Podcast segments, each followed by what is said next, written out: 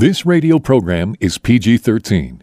Parents strongly caution some material may be inappropriate for children under the age of 13. Set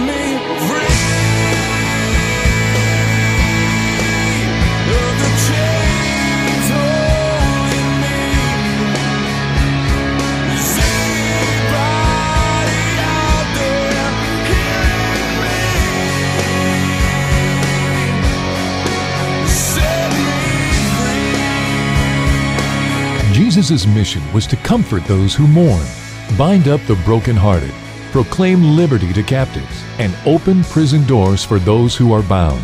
For those who want more than status quo Christianity has to offer, Blazing Grace Radio begins now. And here is your host, Mike Genung. Mike Genung here, and welcome back to Blazing Grace Radio. We're now two weeks into 2021. 2020 is two weeks in the headlights. And around January 1st, well, I saw a lot of posts on social media saying, wow, yay, 2020 is over. And and I'm kind of wondering if it's at least for the moment, it's out of the frying pan and into the fire. and I want to talk about the story behind the story a little bit to begin this show. So, COVID is the story that's in everybody's face every day. And here in Arizona, we're getting, we've been getting thousands of new cases each day. And you're seeing a lot of deaths and a lot of people getting sick and it's all over the world so that that is a big deal and a lot of people struggle to cope with it there's the lockdowns and then there's the issues with can churches meet not meet and masks wear masks don't wear mask how many can sit in a restaurant. All these things are connected with it and and indeed this is you know this is a big issue. I mean when you're getting when there's something out there that could get you sick enough to where you could die yeah that that's something to be concerned about and that is a, the big story but it's not what i want to talk about a moment is the story behind the story and the things that have not changed and to keep our focus on that we are a church at war and people, I see people saying that I hope we can get back to normal. And I think what they're saying by that is, you know, I just want to have a life of peace again and not have to worry about a virus or masks. But the issue here is, and the story behind the story is that all of the fissures and all the cracks in the foundation have not changed and will be getting progressively worse, especially with the administration that's coming in and the things they've said they're they're for and what they celebrate and so when I say the story behind the story, the Civil War in the US has not ceased. That tear and that rip in the fabric of this country is just as powerful, if not even more, than it was a year ago when, or last year, last summer, when we saw burn buildings getting burned down. None of those issues have been resolved. They've just been kind of sidelined for a moment. But if you look in the news and you look at what people are arguing about and screaming about, right versus left, those divisions, that gap has grown wider, and you you see that with in politics there's just no more sense of unity. There hasn't been in a long time. It's us against them. And a house divided itself against itself cannot stand. We have to keep this in mind. We also have part of the story behind the story is that porn and sexual sin are a massive corrupting problem in and out of the church, maybe even more in the church than out of it. We have to keep this in our headlights. If you want spiritual revival, if you want spiritual awakening. It ain't happening if you're not willing to take a hard look at your sin, set aside the outside world for a little bit, and say, God, show us our show us our sin, show us our brokenness. We have to you have to really keep honing in on that. There has to be more than the positive, encouraging messages. There has to be a challenge to live a life of holiness. And we also have to understand that the positive, encouraging mentality, the seeker friendly mentality, has created a lukewarm church. That has not been dealt with. That has not been forcefully looked at and said, we have to, to look at all the hard issues in our churches and equip our people to be overcomers. The other story behind the story is that most churches today are still prayerless. When I mean by prayerless is that Jesus commanded us, Jesus said that my church should be a house of prayer when he quoted um, that verse from, I- from Isaiah. We're not desperate enough yet. When, when, I'm, when we're desperate, what you will see will happen is that churches began to make 30 to 40% of the time in their church services spent in prayer with everyone on their knees, everyone crying out to God, everyone asking for mercy. And then when we start to see churches where they put the maybe once a month, maybe once every two months, they put everyone on their knees for the entire service. That's what we need so desperately right now. All we've been preaching sermons till we're blue in the face for decades now, and it's not changing anything. the power is in the prayer. And if you remember Charles Spurgeon, the prince of pre- preachers, he really went all out in prayer. He would have people in in the basement of his church praying while he was speaking, and prayer is going to be the game, big, great game changer that's going to rock rock the world and change everything. We have to get everybody on, on our knees in prayer. And we have to remember, like I mentioned, that we are a church of war at war. The enemy has taken significant ground in this country. The occult is widespread and accepted. There are plenty of Christian believers who are watching movies and taking in other content that has occult demonic background. Pornography is a demonic product. You have the porn industry, the multi billion dollar porn industry, that has not been shriveling up. Although there was one piece of good news last year where uh, the largest porn website in the world, Pornhub, there was a news story that came out of all the, the garbage, the the rape and the violent acts and those some of the videos that they apparently had been not paying attention to and it came out in the news and so they said they deleted 10 million videos but they still have you know millions more. So when you got whatever 2 million videos up you know they're still up there and they're still doing their thing. This is still a big stronghold in our country and in other countries all over the world this stronghold is only to be taken down by prayer and by opening the issues up completely and openly. And the march to socialism has not slowed down. It may have slowed down a bit the last four years with Trump, but now it's going to start picking up again with the administration that is coming in. And when you've got a vice president who's openly a socialist and in favor of that, and by the way, she's also, from what I've read, come out in favor of legalized prostitution. So we're staring down the, the barrel of a big drop into more depravity, which means more room for the enemy to maneuver and mess things up in our country, which means we have to stand up and we have to go to war and we have to realize that going to church and getting a nice pleasant easy sermon isn't going to get this done and we have to we have to open all this stuff up and talk about it clearly and openly. So I want to get into for the rest of this show what it looks like to live a life for eternity. And in the last four, five, six months in my own time with the Lord in the morning, I've been asking Him, God, would you please prepare my heart for eternity? Would you please give me a heart that pleases you? Now, I'm not talking about, when I ask Him for a heart that pleases Him, I'm not talking about positional truth. I'm not talking about the truth where I'm justified with Christ because of His act on the cross. I understand that and I get that, and where we're righteous in His eyes because of what Jesus has done on the cross. I'm talking about, I want a heart that is pure. I just read this morning in the Beatitudes, blessed, blessed are the pure in heart, for they will see God. And, and that's the kind of heart that I want. I want to see God. Blessed are those who mourn, blessed are those who weep.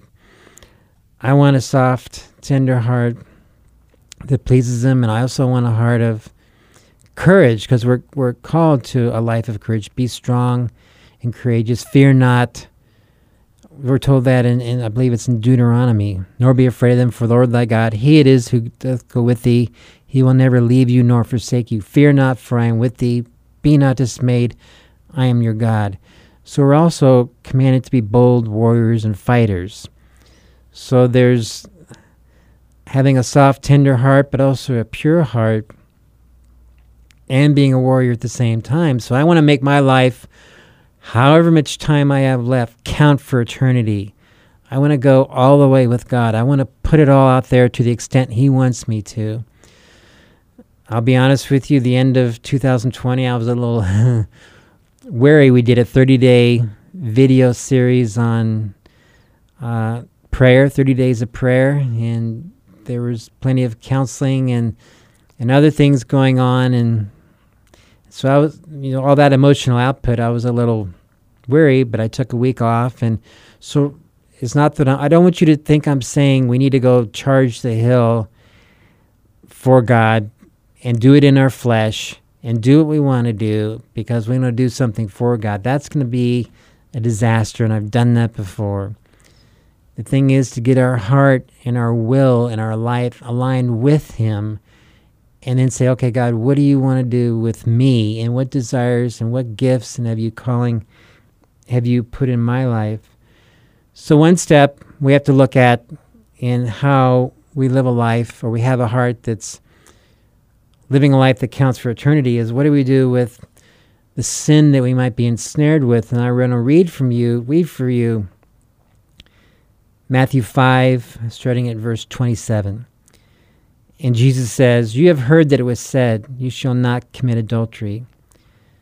But I say to you that everyone who looks at a woman with lustful intent has already committed adultery with her in his heart. If your right eye causes you to sin, tear it out and throw it away, for it is better that you lose one of your members that your, than that your whole body be thrown into hell. And if your right hand causes you to sin, cut it off and throw it away. For it is better that you lose one of your members than your whole body go into hell.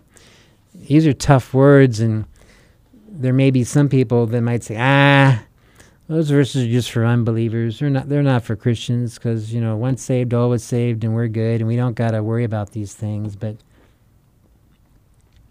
I have never heard of an unbeliever who came to me and said he first off looked in God's word and dug out this verse and, and, came to me in fear and trembling and saying, I'm going, you know, I'm going to go to hell if I don't deal with this. You cannot, there's no life in a dead corpse.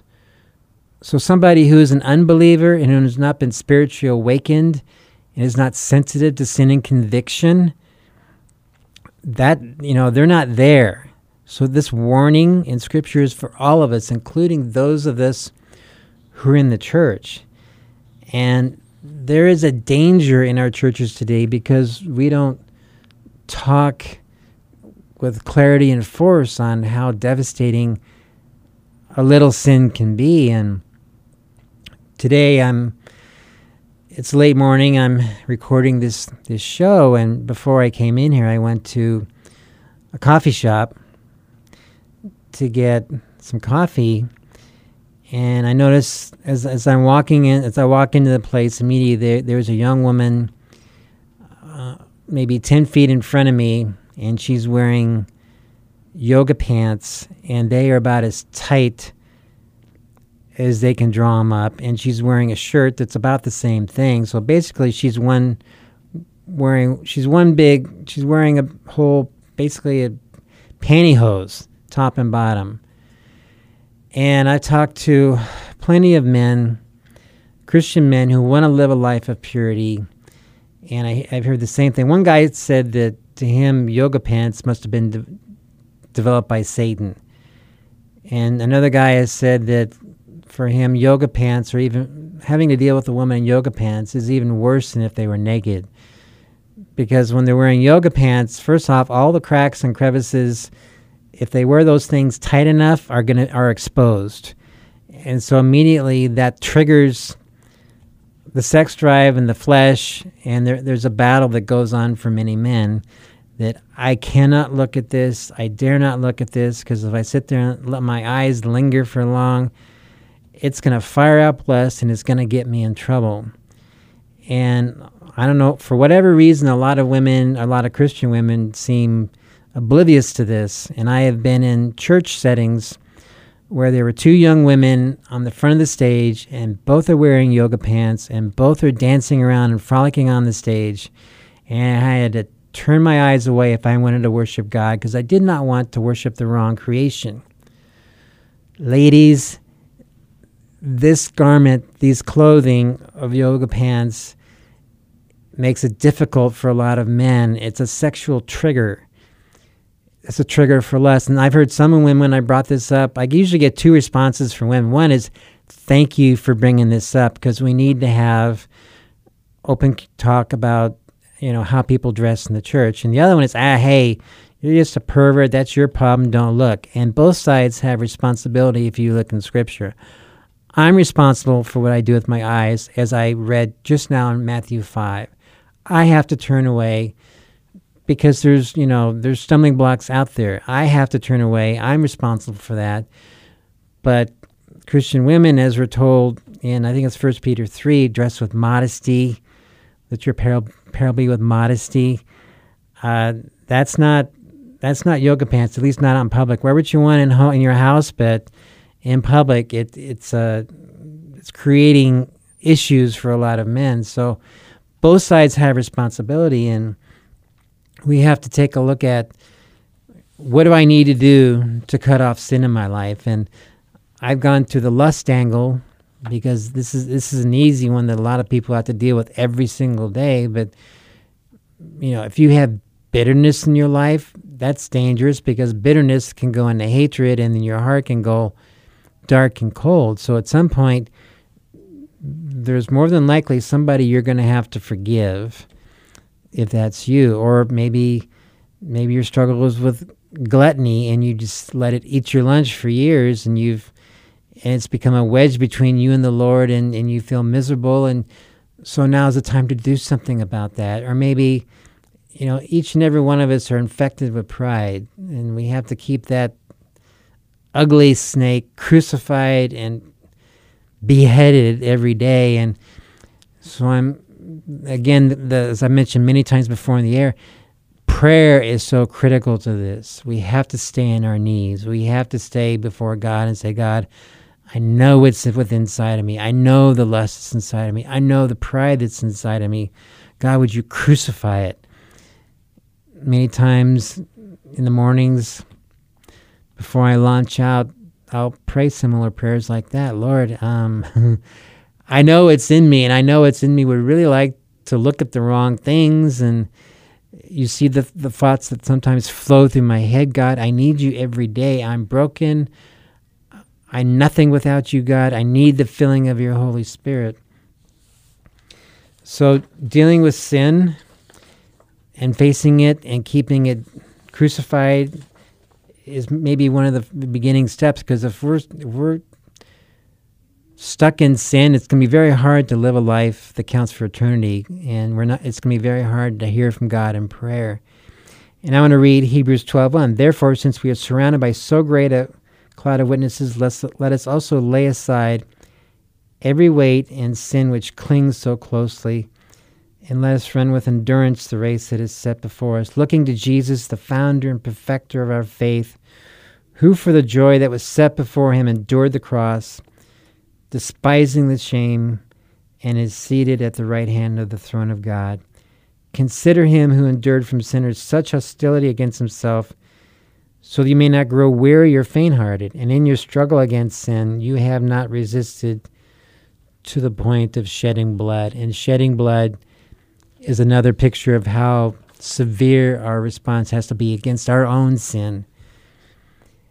And I also want to talk about to live a life that counts for eternity, we have to build our life around our priorities. So for me, as a Christian man, my first priority is I have to have a close, passionate relationship with the Lord that is born in prayer every day. I have to go after Him hard in prayer every day. He is the source of my strength. He is the source of my wisdom. I am nothing without Him. And so we have to become God seekers. I'm not talking about the seeker friendly movement where it's just kind of a bunch of people who are wandering out there and don't know what they want. When I say a God seeker, I mean somebody who's hungry after God and wants to go after Him hard for the rest of his life.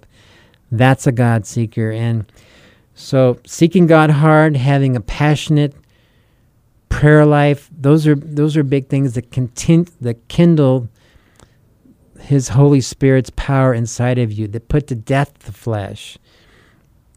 And in Psalm 37, we're told, Delight yourself in the Lord, and He will give you the desires of your heart.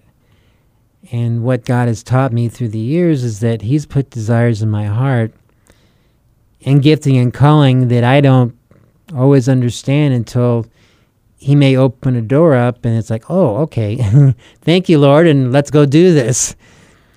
And so, a part of living a life that counts for eternity is God, what do you want me to do? And there are a lot of people in the church today who are doing ministry from their flesh and they're doing it for their own glory and they're doing it to be seen and they're doing it for distorted motives to be loved by others or looked up to by others. And God thankfully did a work on that in me 15 years ago and crushed a lot of that out with some suffering and and we do need suffering for that reason and that's one reason why 2020 wasn't all that bad because suffering has a cleansing and a purifying and a purging effect.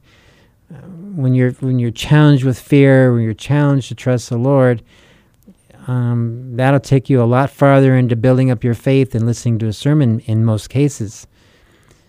Because i mean if it's not tested how do you really know what your faith is like?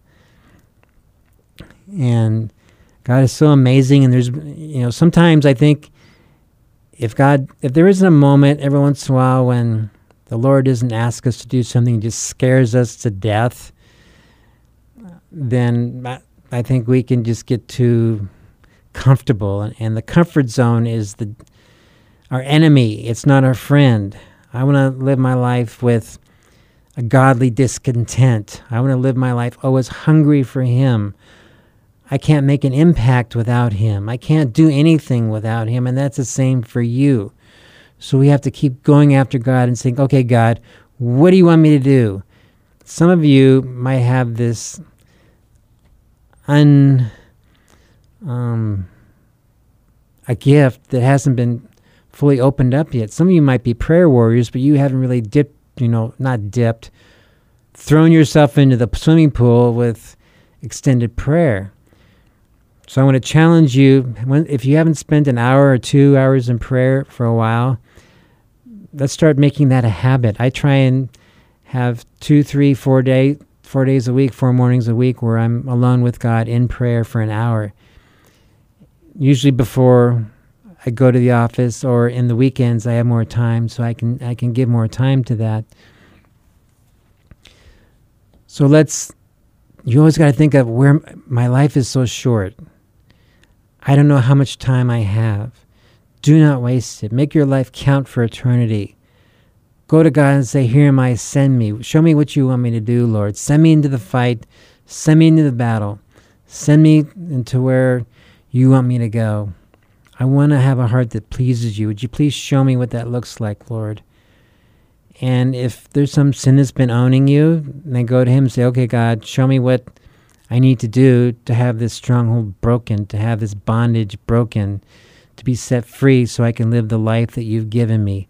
I want to be yours, God. I don't just want to play games. I just don't want to go to church to play Christian games. I don't, you know, want to do things because that's what Christians are supposed to do. I want to be your fighter, your overcomer, and your warrior, Lord. So let's do this, and I look forward to seeing you next week. Be free? Blazing Grace is a non-profit international ministry for the sexually broken and the spouse. Please visit us at blazinggrace.org for information on Mike Genung's books, groups, counseling, or to have Mike speak at your organization. You can email us at email at blazinggrace.org or call our office in Chandler, Arizona at 719 888 5144. Again, visit us at blazinggrace.org. Email us at email at blazinggrace.org or call the office at 719 888 5144.